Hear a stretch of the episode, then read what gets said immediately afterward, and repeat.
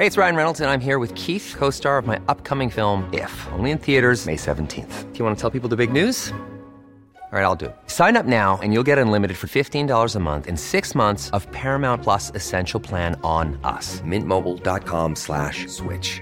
Upfront payment of $45 equivalent to $15 per month. Unlimited over 40 gigabytes per month. Face lower speeds. Videos at 480p. Active Mint customers by 531.24 get six months of Paramount Plus Essential Plan. Auto renews after six months. Offer ends May 31st, 2024. Separate Paramount Plus registration required. Terms and conditions apply if rated PG. Here's a cool fact. A crocodile can't stick out its tongue. Another cool fact you can get short term health insurance for a month or just under a year in some states. United Healthcare short term insurance plans are designed for people who are between jobs, coming off their parents' plan, or turning a side hustle into a full time gig.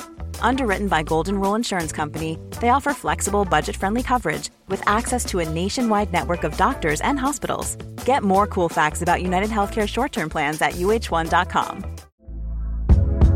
Hey there, it's Michele Norris. I'm host of a podcast called Your Mama's Kitchen. When I travel, I'm usually looking for a way to find a taste of home when I'm not at home. And one of the things I love to do when I am at home is entertain. And Airbnb allows me to do that. When I was in California recently, I rented a house that had a great kitchen. And when we were sitting around the table, we we're all thinking, we're in someone else's house. Someone could be in all of our homes as well.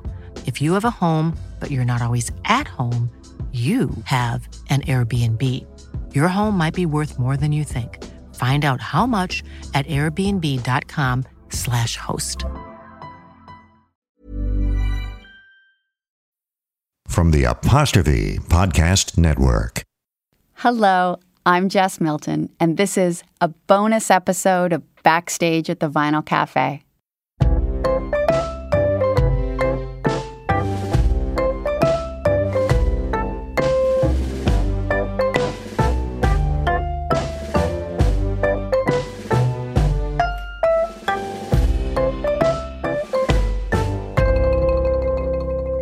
Welcome to the show. I have been looking forward to this for so long. On today's bonus episode of the podcast, I'm going to chat with a dear friend and longtime colleague. Many of you will know her best as the long suffering story editor. I'm talking about Meg Masters. And I've mentioned before on the podcast that Stuart used to say Meg had her arms deep in the clay of his work. Every single story that Stuart wrote started with a phone call to Meg. Stuart would have an idea and he'd call Meg and they would just yak. That's what he called it. I always thought that was such a funny word. I called Meg to yak. So I'm absolutely thrilled to have her on the podcast today and hear some of her backstories. Meg, welcome to Backstage at the Vinyl Cafe. Thanks for having me, Jess. So let's start where I know everybody listening wants me to start, which is why did Stuart call you long suffering? How much did you actually suffer? Like, how bad was it? it wasn't bad at all. I used to tease Stuart and say that uh, that I earned that because of his spelling. Uh, I also used to say that he made the same mistakes over and over again just to keep me employed. uh, but really, um, no, it, it, that was just uh, that was just me teasing him. I didn't suffer at all. Actually, I'm the one who unfortunately came up with that moniker. Um, Stuart asked me to write the liner notes for his um, the CD Stuart McLean's History of Canada, and it was a, a collaboration oh, with yeah, composer Cam Wilson. And since Stuart really hadn't um, done anything quite like that before, I thought maybe the running joke through the liner notes would be that he was an enormous pain to work with. um, so I sort of ran that all the way through the descriptions. And when it came to the credits, when I got to my name, I just threw in long suffering, hmm. uh, long suffering story editor.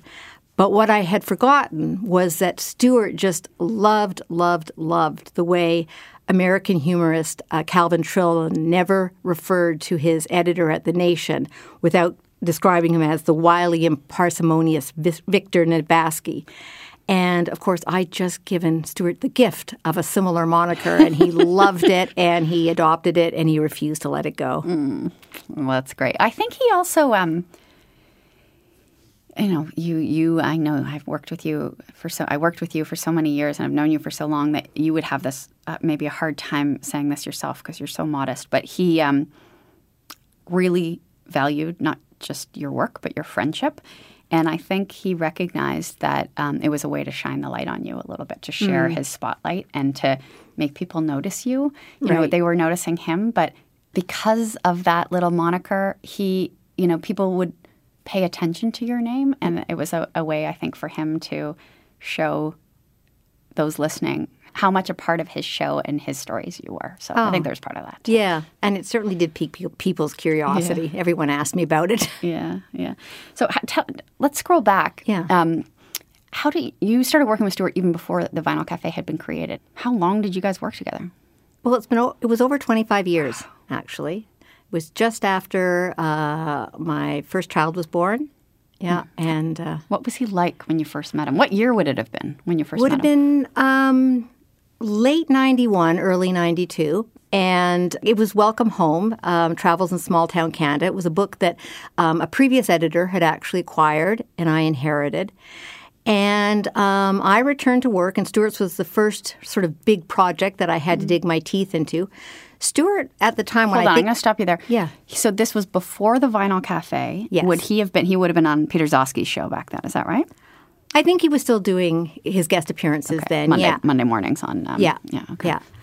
And um, my memory of him as being, um, you know, uh, as he continued to be tall, lanky, but very boyish, long, curly, reddish hair. Always, I remember him always being in a plaid shirt. Um, but his sort of youthful looks were, I think, really deceiving because I was very aware when I started working with him that he was already, you know, extremely accomplished. He was an award-winning producer and writer for for radio. He had, was a regular guest on Peter Gzowski. He had um, already written one book, and he also had a flourishing academic career. So I was I was fairly intimidated, but I have to say he was so genial and um, welcoming, and uh, put me at ease right away. And I immediately discovered that he loved being edited. So even though I was a, a real newbie in many ways, uh, he he wanted to hear my thoughts and um, and responded to them um, really positively, which was which was a huge boost in the arm for me. That's true. He lo- he sought feedback unlike anyone else I've ever worked with. Like he- Exactly. and not and you know obviously from people like you who are professionals, but also like from everybody. You know, you- people would come backstage. You know, they would have won tickets um, through CBC Radio or something, and they'd come backstage and he'd say, you know, what'd you think about the show? And you know, they'd say, "Oh, it was, it was great." Like, what are you, what are you going to say, right? And then he would grill them. Like he would keep going until there's always something that could be improved, and he always wanted to know what it was. Yeah. So ta- let's talk about that a little bit and what he was like to edit. What was your process like? How did you work together? Uh, well, he would call uh, to Yak, and the beginning of the phone calls, you know, we would always be just catching up. Um, sometimes he had, we kept little lists of story ideas, and sometimes he had a story that had uh, idea that he um, was interested in exploring. Sometimes we just batted those around for a while, and uh, we would we would talk through the stories. Sometimes. Um, sometimes we'd actually sort of get on a roll and we'd pretty much outline a whole story in in one phone call. Sometimes, um, and sometimes he would actually go off and write something very similar to what we talked about. Other times, he'd start on the idea and then take it off in some completely different direction. And then there was, um, and then he would submit drafts to me, and we'd go back and forth and back and forth with those drafts. Um, I know that you have already talked about how often he revised on the road, but before he even got to the road, we would have had, I mean, maybe five uh, drafts back and forth between us. Sometimes on my 10 or computer, 15. Yeah, Yeah. I would have, yeah, a dozen. Yeah, so um, uh, drafts. So there was a lot of backing and forthing. Um, uh, and a lot of you know phone calls. Sometimes he would want to sort of m- work right through a story, and I would stall out. Like there'd be a point at which he'd want to know like what what to do, and we would both sort of stall out. We'd be spinning our wheels, and I'd say. I can't. I can't really do this on the phone anymore. I have to. I have to go away and mull. And I would hang up. That was, and he always laughed at that. My mulling process. And I would hang up, and then I would phone him back when I'd had a thought. But and often it was just the process of hanging up the phone. I would immediately think of a thought, and I would call him back, and he'd say, "That was like a fifteen second mull. what was that?" Yeah, I think of you like that too. Like you, um, um, it, and certainly Stuart was super aware of that. Like, so um, those phone calls were so, they were such a big thing, right? Like he would, um, you know, I've talked before on the podcast about how the ideas you know where they came from um, and I, I, think that changed over the years too but like where mm they they would say would, they, there would be a spark right? right? and and that part quite frankly was often the easy part right um, and you guys would start sometimes that spark would come from your conversations but often right. the, the, inputs would come elsewhere especially I think as the show went on I mean you were there from the beginning so you'd know yeah. even better than me but um, you know later on the sparks would come from all over the place, like from all of our, you know, from my life, from your life, from Louise's life, from Greg's life, yep. and then sometimes from even from you know something we one of us saw on the road or. Um, something sometimes even from audience members who would write in from something and and so you guys would get on the phone and yak and start with that spark of an idea and and really t- turn it into something else but what i think is interesting is that as the show went on the stories also the characters started to give us ideas right like we, mm-hmm. we got mm-hmm. to know them so well and I, I, know you and i sometimes would be like well like no, you know like stuart would come up with something and i'd be like oh morley would never say that and he'd be like that's what meg said or you know like it was yeah, like yeah. we we kind of yeah. knew them do you t- tell me a little bit about that what was that well actually and now i'm going to you know i was thinking about about favorite stories mm-hmm. that i that um, of and one of the things I realized that is some of my favorite stories are probably not ones that listeners or even anybody else who worked on the show would would necessarily um, would necessarily spring to mind. And those are the really early ones, like Pig, Tunnel mm. of Love, Make Money, Earn Prizes. Um, some of those really uh, early ones, and that was because the the characters were seemed to be sort of being born on the oh, page. Oh, I was being so introduced cool. for the first time. And I remember how exciting that was. So I do remember them kind of just growing almost organically. And you're quite right. What would happen is we'd realize we tried to keep the characters more or less the same age for years at a time. So we didn't allow them to age. But then we get to a point where we think, you know, Sam's going to head hit middle mm-hmm. school. I mean, he's got to be old enough now to go to middle school. Yeah, like it's and, been 21 years. Like. Exactly, exactly. A 30 year old middle schooler. it's sort of like we used to joke. Um, I'm telling, talking to those of you listening on your headphones right now. We that we all used to joke on the show that it, that the characters aged the opposite of a dog. That you know, like dogs. What is it? Seven years for every human year. Well, the characters on the Vinyl Cafe were the opposite, right? Like for every seven calendar years, Ste- Stephanie would age one year. Yeah, you know. Yeah. Yeah. So that would just that that, that was one of the ways that uh, we would sort of think, okay, what was going to happen to them mm-hmm. at this particular age, and how would they respond? And um, I don't know. It was almost as if they were they were they were their own little independent entities. We kind of met them and knew them and knew what they would do and what they wouldn't do, and mm. yeah. I love some of those characters too. That like so often um, there'd need to be a character invented for a specific story. Like right. there'd be, you know, and and um, we we would maybe never see them again. But Stuart would do these elaborate, like you you'd know this better than me, but he would do these often do these elaborate kind of character sketches, which of course you or I would end up cutting right. out of the story, but we kind of got a sense of them. But then sometimes what would happen is they'd end up being recurring characters. But of course, you guys wouldn't know at the time that you were inventing a character that was going to come back, right? Even right. Morley. Yeah. Like yeah. even Morley, when she first appeared, was, um, you know, when the show started, uh, this is this is a story. This is a whole other story for another podcast. But when Morley was first invented, the, the show wasn't about Dave and Morley. It was about a guy named Dave who owned a record store. And, and Morley, you know, in this particular story, he, Dave owned a house, and Stuart figured, well, if he owned a house, he probably had a family, and, you know, enter Morley, stage left. But, um, you know, when that character and so many of the characters were invented, we had no idea that they would end up being recurring characters. But the opposite happened too. You know, you you think someone's going to be a recurring character and you never hear of them again, or um, we kind of it, it, was like years or even decades between that, and and you know things would happen like they would come back with a different name. Yes, that. and, and when Morley's mother was first introduced, I, and I think this was only in one draft, one draft only. She was named Nancy, mm. and I don't think that I don't think Nancy ever made it to the air. I don't think uh, you know, but for some reason I would keep coming back instead of Helen. I would keep talking about Nancy, and Stuart would say, "Who is this Nancy?" but it stuck.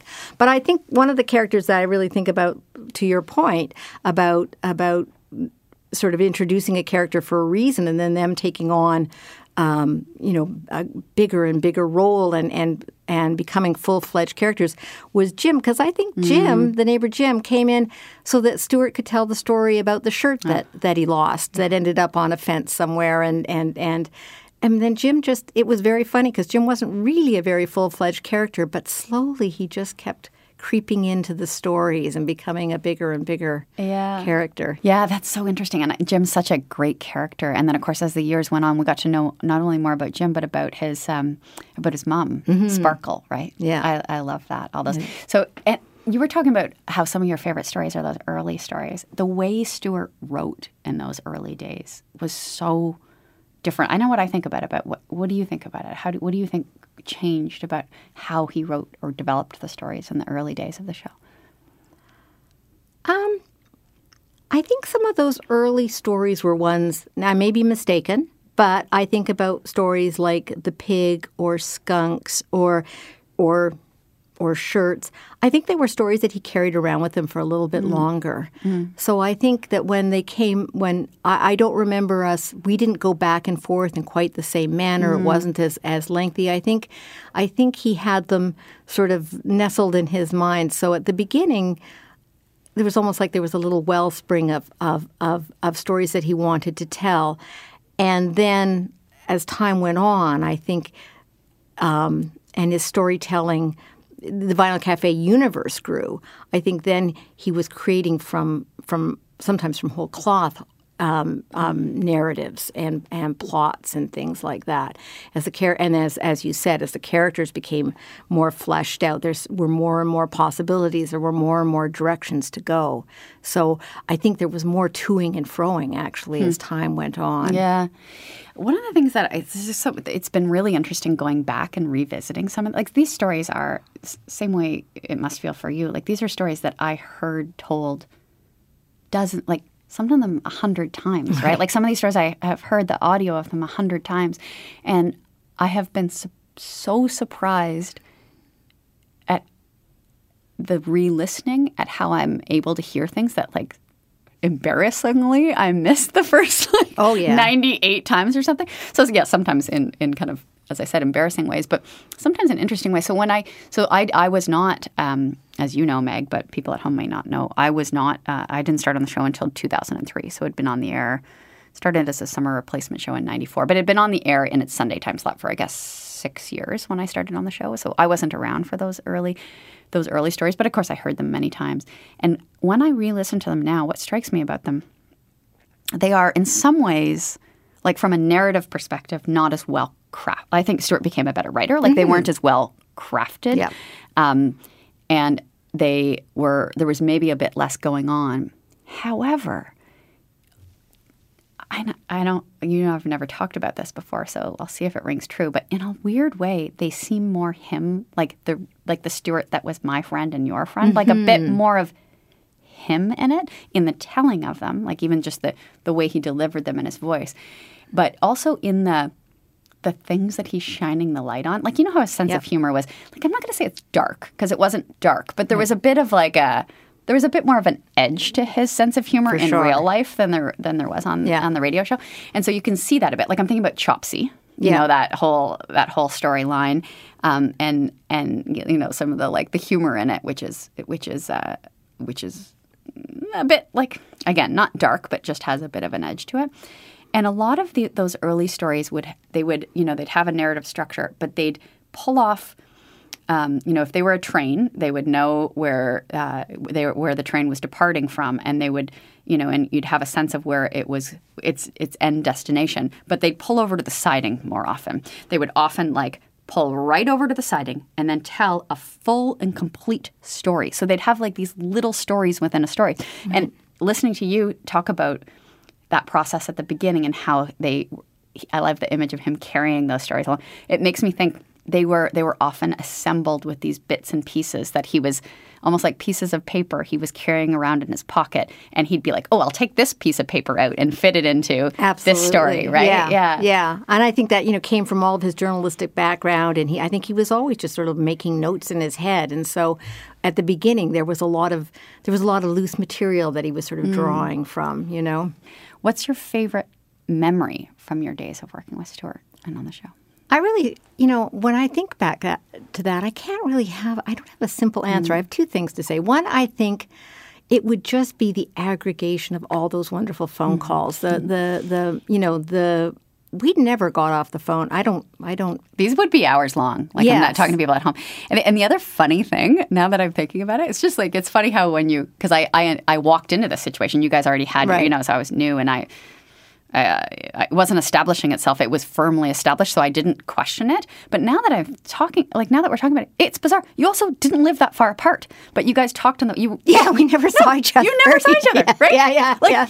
Now that I think about it, it's ridiculously bizarre. Like there was periods where you guys were living like probably like a three minute, five minute car ride from yeah, each other, but yeah. you never walked no. over. Yeah, yeah, yeah. but you'd have these like elaborate, like we're And we talking hours. And These conversations, you know, would be we'd hours be long. making ourselves lunch in the middle of it, or going to, you know, going to like whatever. We'd be doing our little cleaning up around the kitchen, And there was always a million things going on at Stuart's house. Eh? Like, Yeah. Oh God, it used to. Like, Yeah. oh, hold on, Jason from FedEx is here. Oh, hold on, I'm just gonna make tea. Oh God, no, it's overflowing. Like there'd just be like, yeah. it's just total chaos. But we, they, we, you know, I mean, we all there was all. I don't know that there was ever a time when we got off the phone where there hadn't, where we hadn't been laughing, we hadn't Mm. found something to laugh about. So those, I, that, I mean, really, that's just my my best memory. Yeah, exactly. So, what do you think? What do you think um, would surprise people, either about him or about the way the two of you work together? Hmm. I guess I mean the one thing that I think, and you would you knew you would have seen this that surprised people was just how quiet Mm. he was. That he was um, a better listener than a talker. Yeah. and uh, particularly in large groups of people, um, Stuart could kind of disappear into the wallpaper. Mm. Actually, that was sort of amazing to watch. Um, uh, and as far as what we worked together, I think just how um, how little ego was involved. Um, you know, it's it's pretty hard uh, uh, to be a writer and have somebody slice and dice your um, your material. Margaret Atwood has described being edited as, falling. Uh, it's like falling face first into a threshing machine, and. You know, Stu- Stuart. Uh, well, maybe he was a masochist, but he did not. He did not seem to mind that. He had very, you know, that I think was really. I mean, you could just. I think the other thing is that you could say whatever you wanted to him, but if he didn't agree with you, you were not going to sway him. So true. So it, you were that, which gave You you, a free. great deal of freedom. Yeah, there was freedom. There was tremendous amount of freedom. you were never going to bully him into Nope. anything. No, if he didn't think it was right, Yeah. and he didn't feel like it, there was some. Uh, I don't know if that's quite right. I think it's because he would often take notes if he, but if he felt strongly against it, he would never do it. That's Like, what I mean. Yeah, that's yeah, what I mean. Yeah, yeah, right, right. So not you could he- convince him. You could absolutely convince him. That's of right. things. I love your. I love that phrase. He kind of blended into the wallpaper. that is what I like. I think that's that's exactly how I would answer that same question Oh, too. He was um, because he came alive on stage, right? He. So I've thought so much about that since he's left. I've thought about, you know, when he was alive, I would have said he what you know that he performed on stage that he was um that's not what he was like in real life. Like i've, I've said those exact words but lately i've been wondering if it's the opposite because actually if you think about it if you think about during those two hour phone calls that you guys had together Right. he was like that. He was very alive and very bombastic and like funny and out there right so i said this recently um, in an interview and my husband i was giving the interview at home about this podcast, and my my husband was home, and he heard me say, well, he was, you know, they asked me a similar question, like what would surprise, and I said, I told the story about how, um, you know, people would come backstage after the show. See, you know exactly Yeah. what I'm going to say, right? Yeah. And like. Yeah, they'd be disappointed, right? Yeah.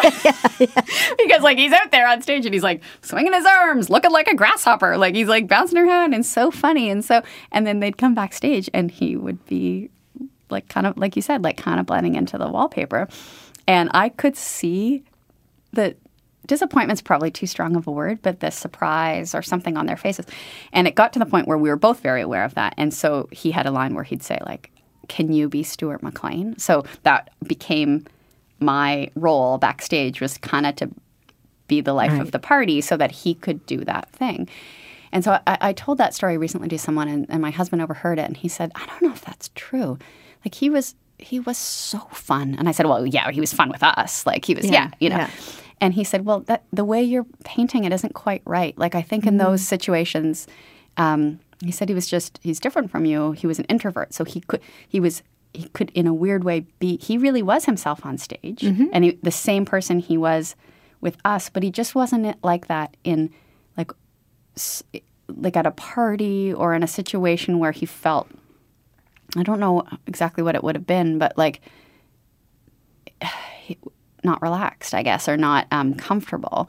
And so so after that I started wondering if in a weird way the the that that fourth wall on stage if it protected him and allowed him to be more vulnerable, more sort of the person he actually is in real life. I don't know, but it you're right. It's surprising, um, but it's also that part of his personality where he would blend blend into the wallpaper. It's why I, I think he would. It's a huge part of his process as a writer, right? He was a he was a listener and an observer, which is why he was so accurately able to nail human nature, like Yeah. in these little small moments that Yeah. he saw that not all of us, that those of us like me who are too busy talking, we don't right. necessarily see them because we're like you know too Yeah. busy chatting. Watching and listening, definitely. Yeah, Yeah. Um, he's And he was amazing that at that. Yeah. So we've talked a lot about um, those days. What about these days? Tell us what are, what are you up to? What excites you these days? What are you working on? What are you Um, interested in? I've been a freelance editor um, for, um, I'm trying to think of how long, close to 20 years at least. Um, but for the last six years, I've been doing my, um, I've been ghostwriting actually. Um, and the last uh, four projects I've done are people's memoirs. It's, it's an interesting evolution because now I am telling other people's stories. Um, yeah. Tell me about that. What do you? What what's the hard? What's the hardest part of that? What's the hardest part of that? Um, I think, I think, um, I mean, it, it's interesting because I do think, as you know, being a ghostwriter flows quite naturally from being an editor because you're always trying to help people tell their own stories. It's not your book, it's not your story. And so one of the big challenges of um, being a ghostwriter is to is to give people the book that they want to tell the story the way they want to tell it, not the way you would tell it if it were your story. And that does hem you in in a lot of ways. It, it creates a lot of um, restrictions. On the other hand, there's um, it's a lot of fun to figure out how to how to make a compelling story given those kinds of restrictions, whether it's it's their their point of view or or um, the way they've responded to things that was not the way you would respond to things. Anyhow, it's it's It's, like a puzzle. yeah yeah So I yeah. can see the appeal. Yeah, and, and it's fun to try and get inside somebody's head and sort of understand their, or, and, and find the voice that's going to tell the story. All right. Well, before I let you go, you know I have to ask what happened. For those, I should stop right here and say, if you uh, if you haven't listened to all the podcasts, you may not know what we're talking about. But I don't know what episode it was. Maybe episode Three? Three, I think. Yeah, there's an episode called um, "Mistakes," and w- one of the stories in that episode is about Dave accidentally taking his dog's medication, and that was inspired by something that happened to Meg, where she accidentally took her cat's thyroid medication. So, did you, like Dave, develop a taste for it, or? Well, you know, the cat weighed eight pounds, and I weigh considerably more than eight pounds. So, to be honest, if I hadn't had such a blazing headache, I would have realized immediately that this pill is going to have absolutely no effect on me. And of course, it didn't. Mm. I don't know whether to be happy about that or sad. It might have been kind of interesting to see what happens. Yeah. Anyway, I am certainly happy that you were here today. So thank Thanks you so having me. much. That was yeah, fun. Nice to see you, Mike. Yeah. That was the long suffering story editor, Meg Masters, someone who had so much to do with every single one of Stuart's stories. She started working with Stuart even before he started the Vinyl Cafe. And, and I am grateful to have her here today, but also grateful to have learned so much from Meg over the years and to have um, had her friendships through some very difficult times in my life. I'm remembering flowers that she brought to me after a tremendously bad breakup in my sort of mid 20s. And I'm remembering how she was there for me when my, my own mom died and stuff. So uh, lovely to have you here in studio, but also to have you in my life. Same here. and for those of you listening at home, um, thank you for being here too. And we will be back with a brand new season of Backstage at the Vinyl Cafe in a few weeks. The first episode will drop on Friday, September 8th. Until then, thanks for listening. So long for now.